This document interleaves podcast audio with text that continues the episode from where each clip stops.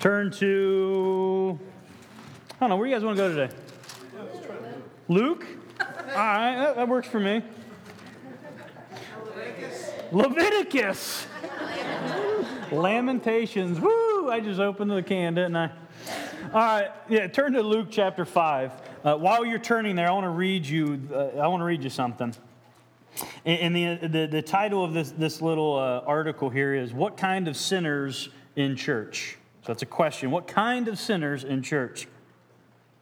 The church of which Mr. Samuel Colgate, the great American businessman, was a member, entered into an agreement to make special prayer for the conversion of sinners. And for some days, they prayed earnestly. One day, applicants for church membership were invited to present themselves. A woman came forward, heartbroken she told her story of what a sinner she had been and how God had forgiven her for Christ's sake. And she wished to slip into the corner of the church and have fellowship of God's people as she made the start for heaven. The silence was oppressive. Then a member arose and moved that action on the application be postponed. Mr. Colgate arose and said, in substance, I guess we made a blunder when we asked the Lord to save sinners. We did not specify what kind. I think that we better ask, or we better all ask God to forgive us for not specifying what kind of sinner we want saved. He probably did not understand what we wanted. They all saw the point. The woman was received into fellowship.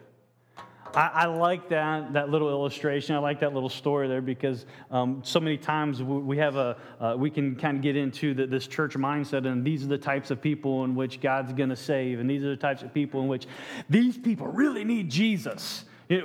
don't raise your hands, but how many of you have thought that at least once? Oh, okay, get off of my feet, everybody. I've already, I've already been ridiculed enough about wearing flip flops in church. So, but how many of you Jesus sandals. There you go. Jesus wore flip flops, so so am I. Um, no, Jesus wore a dress too, but I'm not going to do that. Uh, we'll set these off to the side.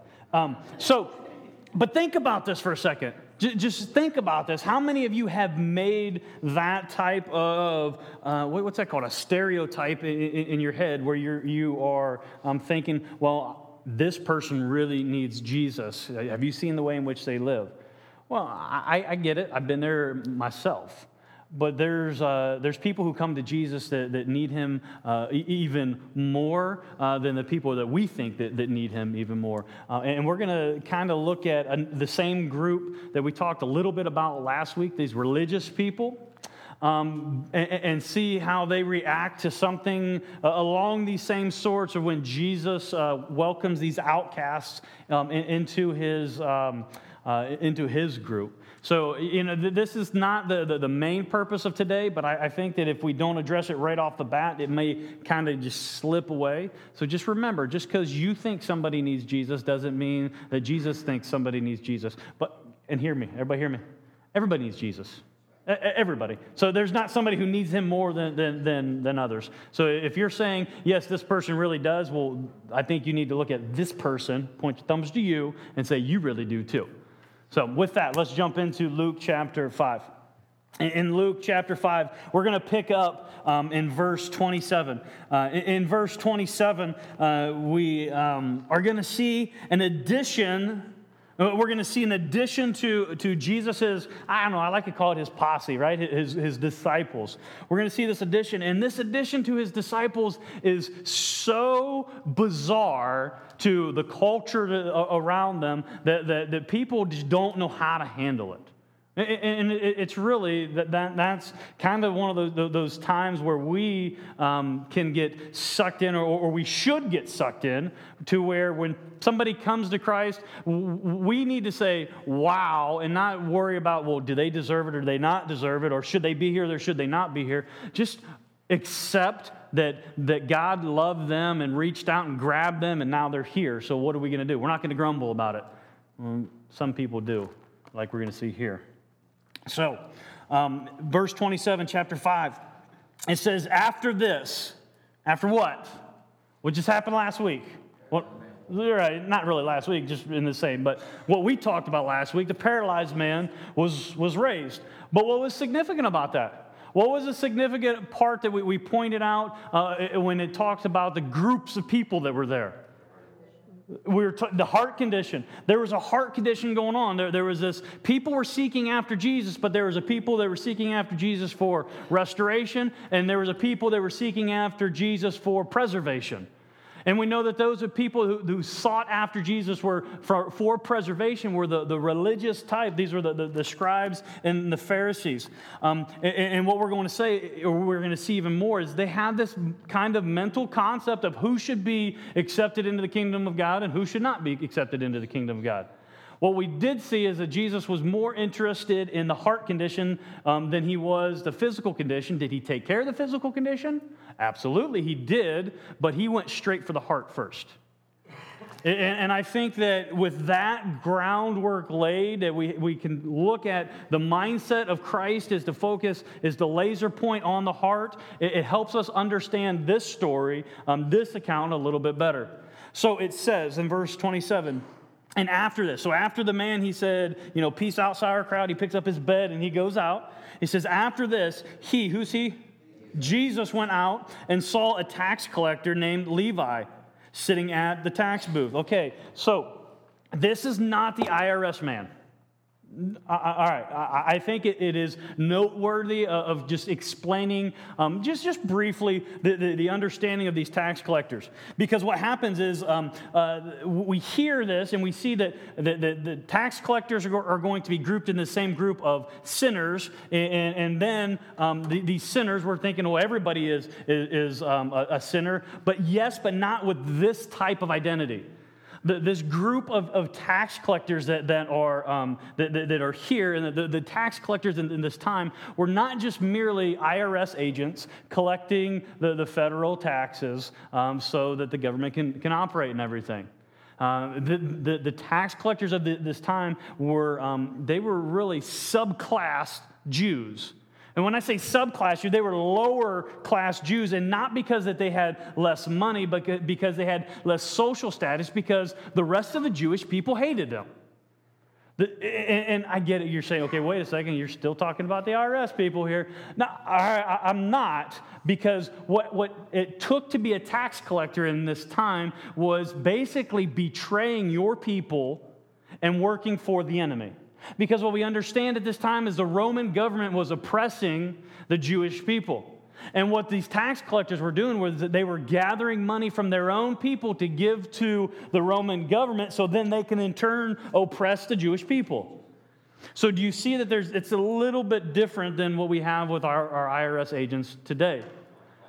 Really? The, like, like politicians. All right, we'll edit that out. But um, no, you're right. So, but there, there is there is a um, there's actual hate that, that is uh, present between the normal Jewish people and the, the tax collectors. And then there's even an escalated hate from the religious Jewish people to the tax collectors because they don't just uh, refer to them as uh, those who betrayed the, the, other people, they, they refer to them as sinners, sinners being um, uh, the, the, the worst enemies of God. So th- this understanding, help, I believe, helps us get to, to lay this groundwork a little bit better so we can see the magnitude of, the, of what's going on here. Because it says that, that, that, when Jesus went out, he saw this tax collector. He saw the, the, the, the most despised of Israel.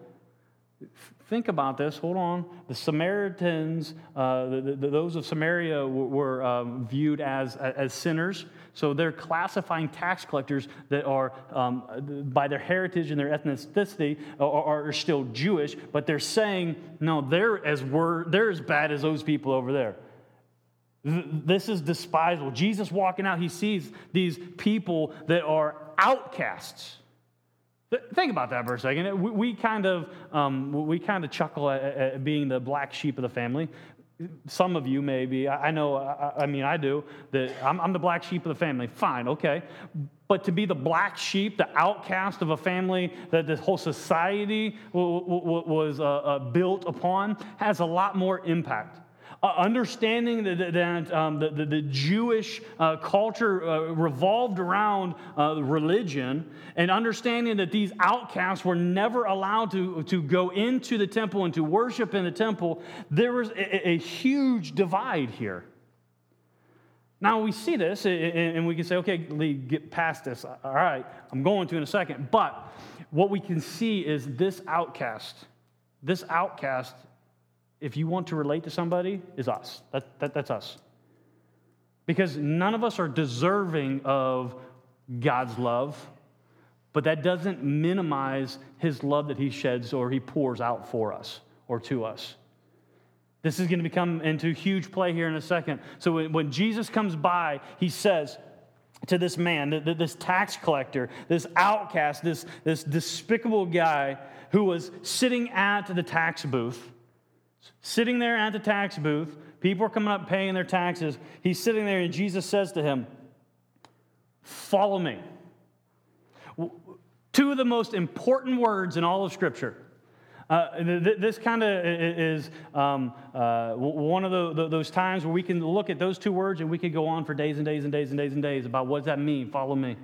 But let's just focus on the, the words in which Jesus said. He just said, Follow me. He didn't say abracadabra and he didn't uh, make the, te- the table levitate. He didn't make all of his uh, coins and all the taxes uh, all automatically multiply. He said two simple words Follow me.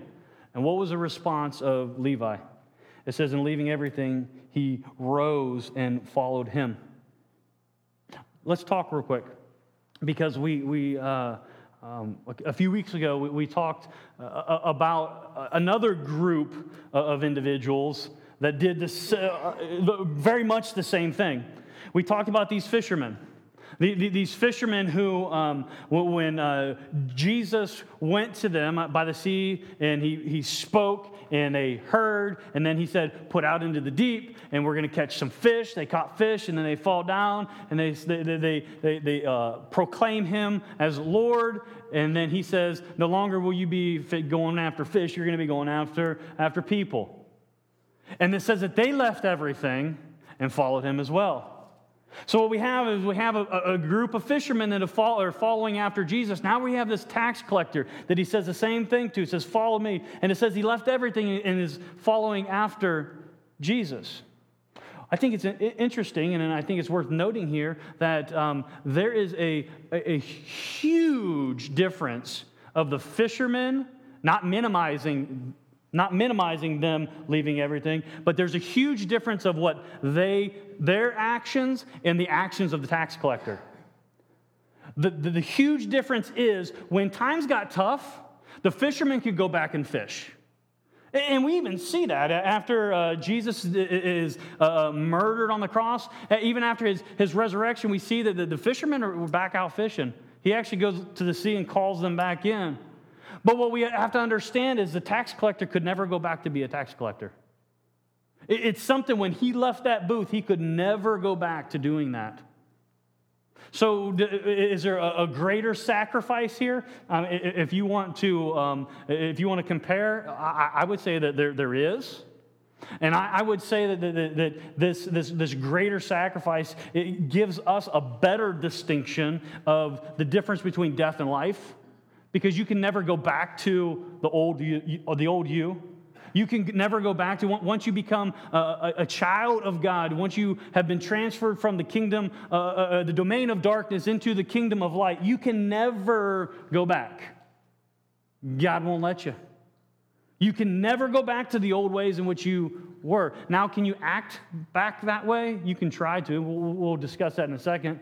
But you can never become unalive again. You can never become dead again.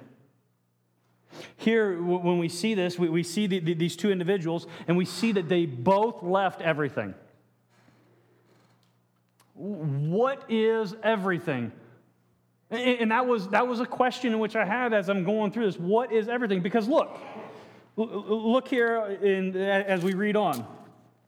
Verse 29. And Levi, and for a side note, uh, Levi, Matthew, same dude. Okay, so when you're reading through Matthew, Matthew and Levi, same guy.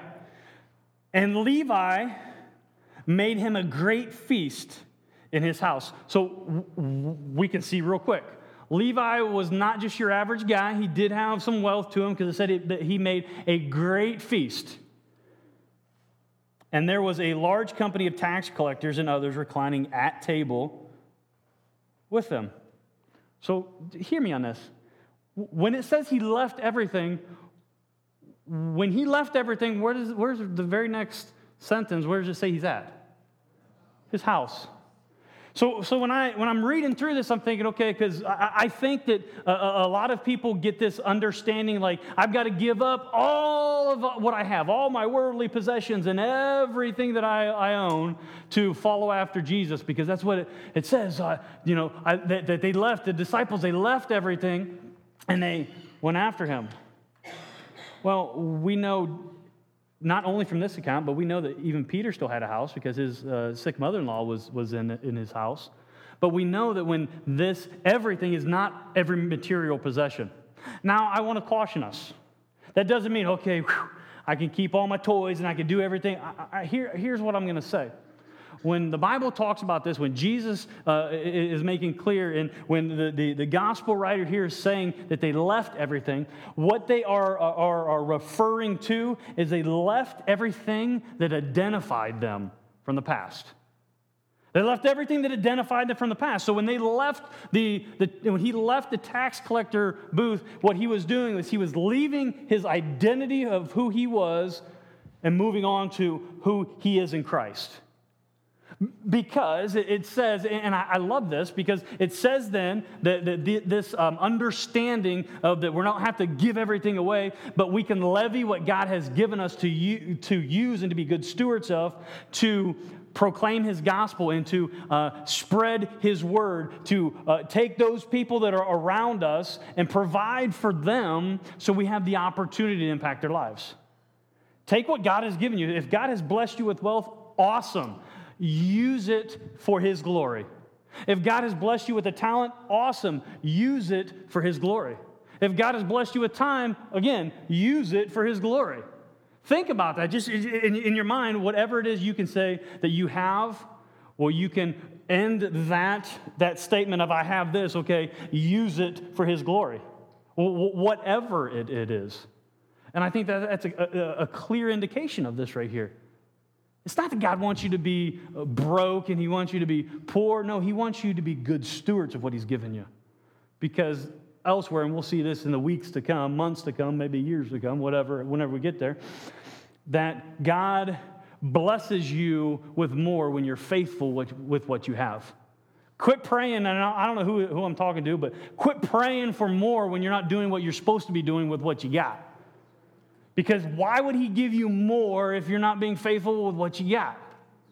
We've got to understand that. And I think that this is a good, it's a good representation that Levi knows. At this point, I'm sure that, that, that um, in, in, in, my mind, I'm kind of running through a, a scenario. Well, it's kind of like taking a drug money and putting it to, to use in the church. Okay, that's bad money. You should never do that. Not that we have that. I mean, that would be awesome if somebody just kind of left a sack of money on, on the stoop, whatever. Um, but Levi is taken, no matter how he came, um, he came about all of his wealth, he's using that wealth for God now. We're going to see it also in a few weeks that Zacchaeus does a little bit of the same thing. You know, Zacchaeus, little, the wee little man, the wee little man was he? Climbed up in a sycamore tree for the Lord he wanted to see. So, anyhow, so everything. This everything that we're going to talk, that, that we're, we're, talking about here is what has identified um, Levi from the past. He no longer has that. He, he, has, he has put that away. That is one of the hardest things for Christians to do. Because we read about it, we know about it, but we're like, when things get tough and when the devil starts hounding on us, well, what, what do we end up doing? We try to reach back here and pick up who we used to be. What's the great theologian Elsa say? Let it go, let it go. Right? I got that right, Elsa? Okay. Seriously, we need to let the past be the past and move on because that's where God wants us to be. It goes on to say, and by the way, uh, Jake's not in here, and I, I don't plan on going long, so. Never. And the Pharisees and the scribes grumbled at his disciples, saying, Why do you eat and drink with tax collectors and sinners? And Jesus answered them, Those who are, are well have no need of a physician, but those who are sick. I have not come to call the righteous, but sinners to repentance. Let's take, a, and, um, take a little bit of, a, of an off ramp right here, an exit ramp to, to talk about this for one quick second. Because what we have is Jesus has called these outcasts and said, okay, here, I want you to come to me. I want you to follow after me. He even goes and has uh, lunch with them. He sits at table with them, and, and, understanding that sitting at table, and it's not bad grammar in here, sitting at table is a, is a specific thing. It's not sitting at the table. Sitting at table means that it's a fellowship. This goes way beyond what you're going to do after church today, where you're going to go out and uh, go out to eat, or you're going to go home, whatever, and you're going to sit and you're just going to eat. A, a meal at this time, sitting at table, it was a long, drawn out thing. It, it, it, symbolized a lot. It symbolized fellowship and unity and togetherness, and it symbolized a lot. So those who, uh, uh, those in which um, you had lunch with, those who you were at table with, um, were normally those of the same social class. Though you wouldn't, you wouldn't venture out. It wouldn't be like, hey, there's a new guy in, in town. We're gonna, hey, invite him over for dinner you wouldn't do that because you didn't know his social, um, economic, or political, or religious standings or anything. This was a big to do. So when they're saying the, these Pharisees, religious people, are saying, well, this rabbi guy, this guy who is supposed to be this, this teacher, he's eating with these tax collectors. These tax collectors and these sinners. Man, there's something wrong with that guy. That, that was what was going on. That was the mindset in which, which these guys were, were, were, seeing, or which, we, which uh, the, the, these religious people were, they were actually acting upon. I think that this goes back to what they did just not too long ago when they saw the, the lame man rise and walk when he was healed. They're not looking at the, the, the, the, great miracle in which God ha, has uh, performed. What they're looking at is, man, this is going to affect us well, if he's eating with these, these guys, I, I'm, I'm too holy to eat with these kinds of people. No one in here has ever had that thought. I'm too good for these, right? But now these Pharisees are having to face this, this fear of my way of life is not, not going to be preserved for much longer. It goes on and it says here that Jesus responds to this hard heartedness and he, he says these words that are just so beautiful, and sometimes we can just kind of forget what these mean. He says, I didn't come for y'all religious folks. And that's where some people kind of get, wait a second, isn't, wasn't Jesus religious? No, actually, Jesus came to break up religion. G- religion is man's attempt to try to get to God. God came to us. You've heard me say it a billion times now. There's billion and one. God doesn't want religion, He wants relationship. These religious people were, were, were saying, well, they can't come in. No, we can't have all of this. And Jesus is like, well, here's the deal. You self righteous people, you all that think that your good works and your good deeds are going to get you into heaven, and because you can recite the first five books of the Bible, and because you wear nice clothes and you pray loud prayers, well, you already think you all got it all figured out because I, I can't help you. Those who are sick, whoop, I almost broke my leg. Those who are sick, those who are, are aware of their brokenness, Jesus is saying, those are the guys and gals I'm coming to save. So I'm, I'm standing here, and some of you thinking, well, you're very polemic in that. You're very one sided in that. Well, well, here's the difference, or here's, a, here, here's the, the, the, understanding that we have to have. Um, when Jesus comes and he is faced with all of these religious people, what we have to understand is until we are unreligious or non religious or whatever, we break out of this religious mold and know that it's only in Christ that we're going to be saved. And it's only in Christ that we're going to be made clean and we're going to be restored, like we talked last week. When only then, when we realize that we are broken and that we need fixed, that's when God's going to step in. Our society kills us because what happens is, oh, you're not really that bad. You just need a little help. No, you don't need a little help. You need saved. You need a Savior to step in. Not just a little fixing up here and there. No, you were dead. You need to be brought back to life. Big difference here. I, think that the reason why Jesus makes it perfectly clear, he says, I have not come to call the righteous, you self righteous people, whoever, uh, the, the, the, the Pharisees, I haven't come to call you because you think you got it all figured out. I've come to call those who know that they're broken. And because they know that they're broken, what they need to do is they need to repent. Understanding what repentance is it's turning from that sin and turning to God. It's not just asking God to be cool with the sin in which you're living in, preserving your life the way in which it is. Jesus says, No. I've come to, to help those, to save those who know that they need saving. And I think that that's one of the big, the, the big um, faces or, or, or the, big, uh, the, the big obstacles in which we face today is we face people that don't realize that they need saving. One of, there, there's a, some, uh, a guy by the name of, of Ray Comfort and Kirk Cameron. We all know who Kirk Cameron is, right? Growing pains? You're a little young, you probably wouldn't. Kirk Cameron, whatever. Ray Comfort and Kirk Cameron, they, they, they um, do this thing called The Way of the Master. And they actually, uh, Ray Comfort wrote a book um, called uh, Hell's uh, Best Kept Secret. And, and, and, what the, the whole premise of this book is um, understanding that, that the people don't realize that they need saved. They just think that they just need help. They think that, and he uses an illustration that, like, that uh, say you're on a plane and somebody comes up to you and hands you a parachute and says, "Here, put this parachute on. It's going to be, you know, uh, it, will uh, uh, it'll be it'll be comfortable. It'll be cool. Everybody think you're you're hip because you got this parachute on, and it you know it may save your life here or there. I, I don't know, but just put this on." Well, what happens is that individual puts the, the parachute on and sitting in the seat, and it's all uncomfortable, and you know people are sitting and poking and laughing at him, and you finally the per, you know you take the parachute off because man, I don't want to deal with that. It's a lot different when somebody comes up to you, the stewardess comes up to you and say, Here, put this on, because the plane's going down, and if you don't have this on, you're going to die. You're going to go up in flames. Well, then when we put that parachute on we're sitting here, I don't care how, how uncomfortable it is, I don't care who says what about it, I know that my life depends upon that.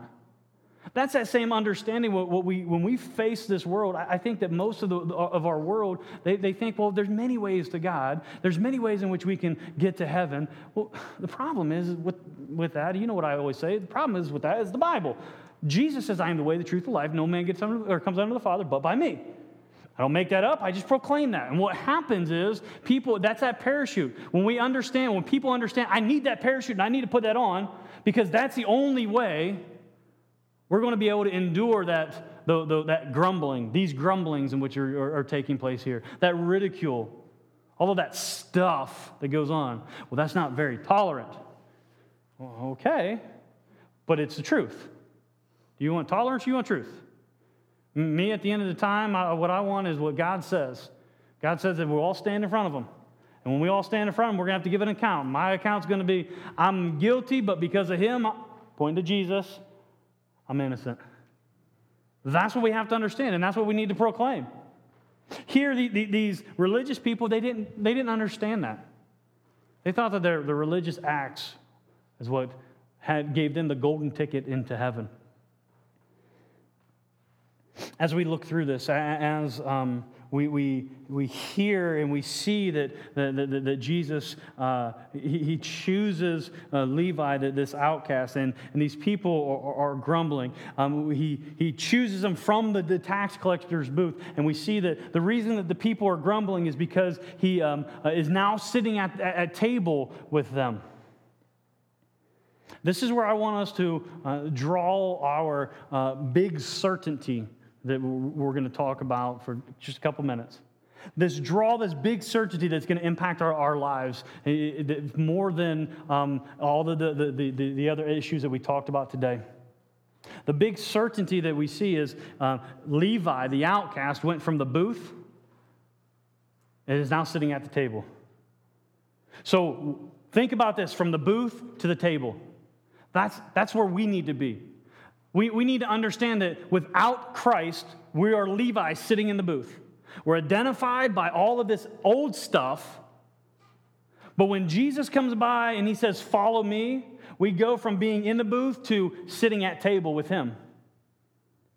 Now, some of you are sitting here and like, okay, I got that. that that's that, that conversion. That's that regeneration where we go from being dead to alive. I, I get that, preacher. Just move on. Well, here's what we have to understand is we need to continually tell ourselves that every single day. Because what happens is we forget that we're at the table and we try to go back to the booth. Don't go back to the booth. You've left the booth. Even if you went back there, you can't get back in. Understand you're at the table. Understand that who's at the table with you. I, love Revelation uh, 19 9. It says, Blessed are those who are invited to the marriage supper of the Lamb. This understanding of this feast and this understanding of being at table with Jesus is not just something that happened uh, while Jesus was on earth. There is actually a, a major feast that's going to take place uh, when, we, uh, when this earth passes away. There's going to be a major feast in the, in the new heavens, in the new earth, where we're going to sit down with the Lamb. And there's going to be whatever kind of food that you can think of. Me, I think there's going to be Texas Roadhouse rolls. I think there's going to be Five Guys cheeseburgers. Uh, I think there's going to be Chipotle bowls with black beans and guacamole. And um, what was I talking about? Oh, um, but it, this, mar- this marriage supper. Those who are invited, blessed are those who are invited to the marriage supper of the Lamb. This imagery of Jesus sitting down and spending time with, with outcasts here is just a foreshadowing of him sitting down and spending time with outcasts there, outcasts being his children. I, I love that as, we, uh, have, as we've seen this and we, we've seen this progression as Jesus is going on and, and through his ministry here. We've seen last week that there was this huge experience, this huge healing. This week we see just a couple words follow me.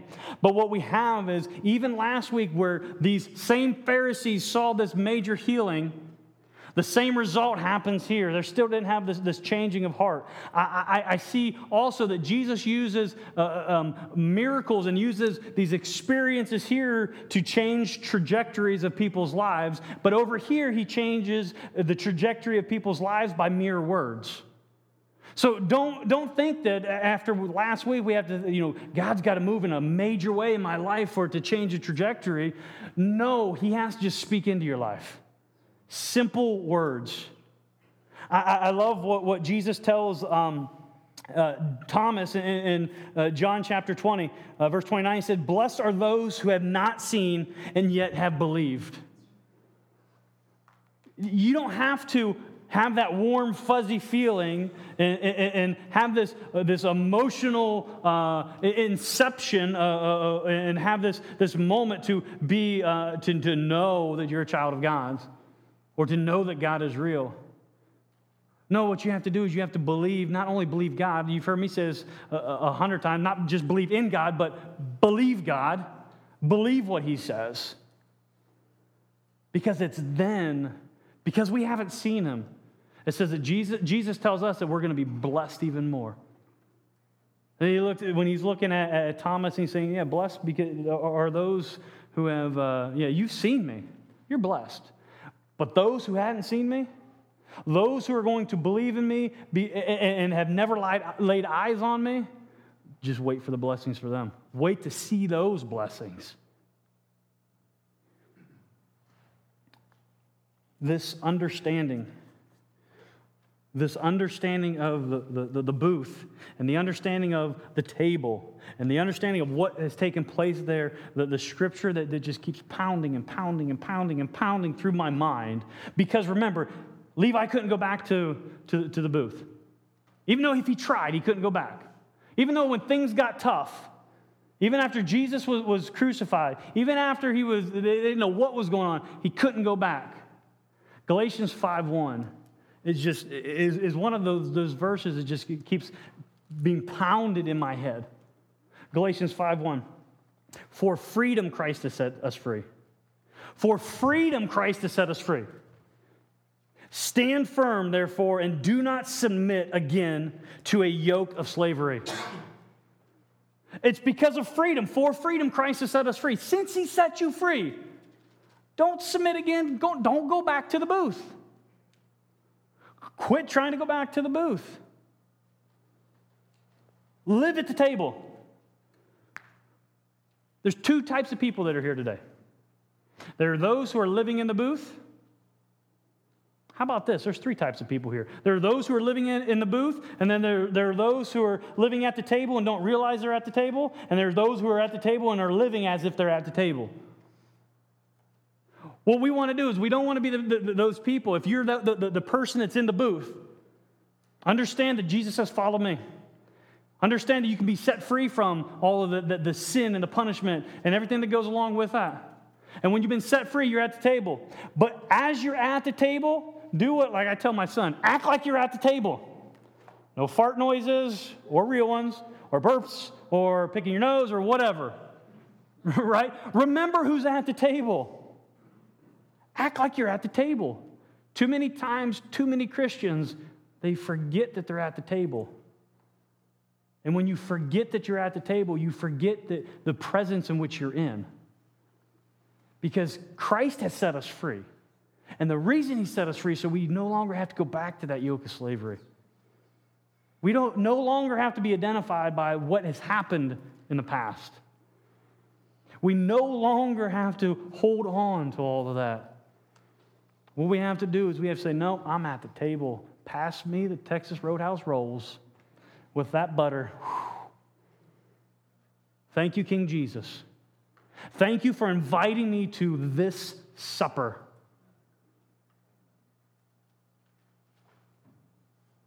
Let's pray.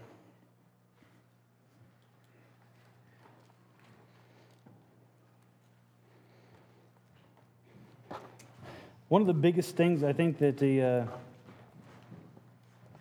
the Pharisees got wrong was they, they, they, thought that they had to get all of their, their stuff together to then come to God. And Jesus makes it abundantly clear I'm calling you as you are. He's saying, Come, come just as you are. I don't want the, the new and improved you because guess what? I'm going to make you new and improved. I don't want this, this, this, this, fake facade that you build up. I want you that, that is broken to say, Man, I need you. Because it's only then that the God can mold us into who He wants us to be. I, I think that, that, that, too often that we, we get up into that, that, that, that mode and we, we, we think about all of the do's and the don'ts and the thou shalt nots and do, don't do this and do this and whatever when we what we really need to think of is jesus is just saying follow me. Very simple. Follow me. So what's going to happen here is i'm going to do um, we're going to do an old-fashioned uh, altar call um, where if you're in the booth, not the sound booth in the back, but you understand, the tax booth, if you're in the booth and you're like, I want to get out of here, I want to follow after Jesus. If that's you, I want you to take that step and say, okay, I want to, I want to get out. I don't even know what I need to do, but I just want to get out. There will be men and women up here that will be willing to say, okay, this is what you got to do. And the Bible says if you confess with your mouth that Jesus is Lord and you believe in your heart that God raised him from the dead, you will be saved. It's following after him. But then the rest of us who are not in the booth, but are at the table, that want to say, No, I want to, I'm not acting like I'm at the table. Altars open for those, for those uh, of you, or those of us as well. Just to say, God, I, I want to be at the table. I want to enjoy what you've given me. I want to enjoy this meal that you provided. One of my, my, my desires for us as a body is just to be real and to deal with things that need to be dealt with because we don't know what's going on in everybody's lives. But what we do know is we can't act like things don't exist. Problems aren't there. Remember those problems I told you at the beginning to kind of set aside? I'm not saying pick up those burdens and continue bearing them. What I want you to do is, as you've set them aside, ask God to help you be freed from those. So they're no longer defining you. So you can address whatever needs to be addressed. Our Father God in heaven, uh, Lord, we thank you. God, we love you. Lord, we ask as we enter into the, the, this time uh, of worship, this time of reflection, this time that we're going to just um, come and, and, and uh, cry out to you. My, my, my prayer is that, that, we don't worry about what, what other people think. Who cares who's grumbling? Let the religious people grumble. But, but God, I want to be the one who's sitting at table enjoying you. Lord, let us enter into worship even deeper in these moments. God, we pray this in your beautiful name, Jesus. Amen.